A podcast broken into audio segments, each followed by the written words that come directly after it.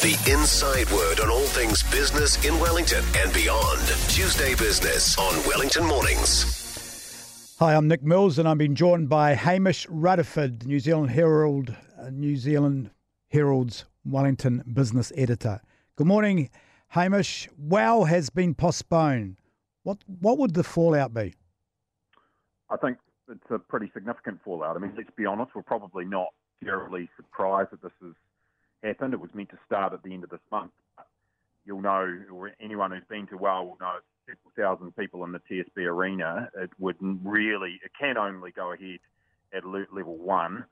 Um, it's, it's a huge impact. I remember one uh, uh, restaurant owner once said to me it was like, like having an All Blacks test every day for two and a half weeks because you just had so many people, mainly women, not only women, coming from all around the lower North Island and really all across the country to to have a sort of catch up with their friends and go to a show and go shopping and go out for dinner. So this is uh, to to to a certain part of the Wellington economy. This is a this will be a massive hit.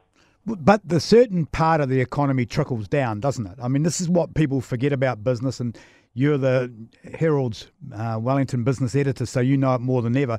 But if hospitality places make a lot of money, they spend it. They get builders in and painters in and, you know, decorators in, buy new lights, buy new heaters, buy new furniture. They spend money, don't they?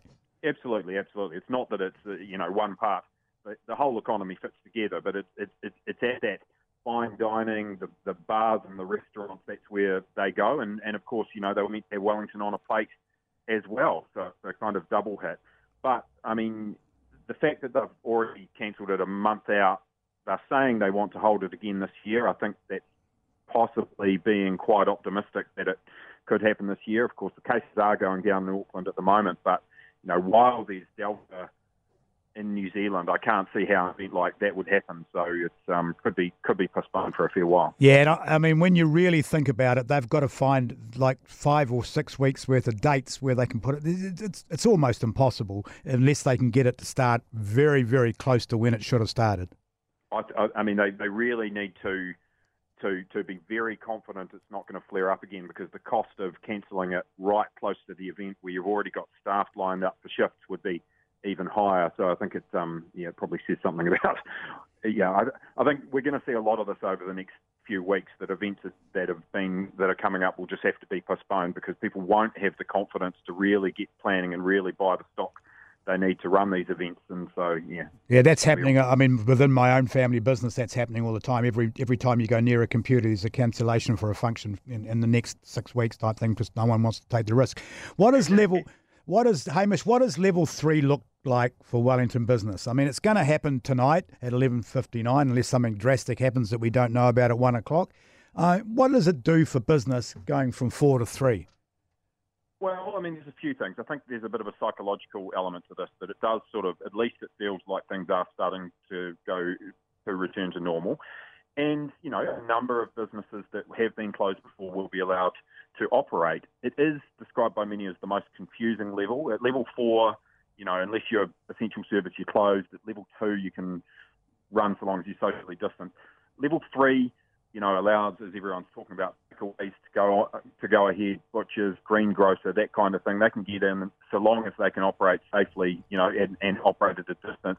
But a lot of stuff still can't happen. Hairdressing, um, beauticians, and so on. Um, you know, the gyms. Trade, yeah. trade supplies companies can open, but only only if only two trade companies. So I think you know when it's not normal. It's not meant to be normal. It's just a slight relaxation of the types of businesses that are allowed to operate. But everyone that's you're still meant to stay at home. You're not meant to go into work unless you unless you can't afford it. So it's it's a it's a step towards things go, becoming more normal, but only a very small step. And so uh, it, it's it's not. This is not think life going back to normal. This is just a slightly restrict, less restricted lockdown than before. The weird thing is that we're listening to politicians. They say that it brings us back up to something like eighty something percent of of normal economy. I just can't see that.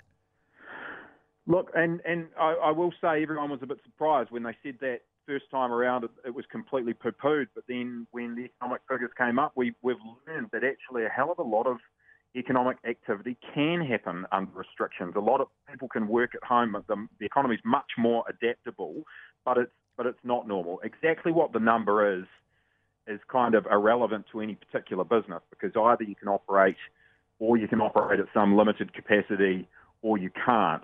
Um, it, it's And- a and- lot of activity. Yeah. And the other thing, H, is they don't they don't understand the cost of it. I mean, we could open one of our places, but it cost us more than what we'd get in return. So they just see the turnover and say, "Well, that's done all right, but it's actually cost you more to open."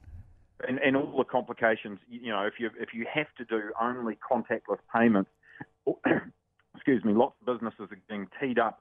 Again, they might have been before, but getting teed up to you know have online payments that they that they will be hoping that they're only using for a few weeks until we get back down to level two. But it, there's a, there's a lot of mental effort that goes into getting ready to, for this level, and it may not last that long. That said, I think with Delta we may be in periods of if we get down to level two, they'll be back to two or three or four again. So, um, you know, people people do need to prepare for this because we could be like this for a while. H, uh, missing you in the office. What is very very quickly? What's your first takeaway meal going to be? I'd quite like to get Chinese food, but my wife said last night that she'd quite like to get pizza. I think um, we're a we're a meal kit family, so we've got the meals planned for the next few nights. But and I think tonight will be absolute chaos. But later in the week, we'll certainly be looking forward to getting something delivered. Always a pleasure. Hamish Rutherford, the New Zealand Herald business editor, joins us uh, on a Tuesday.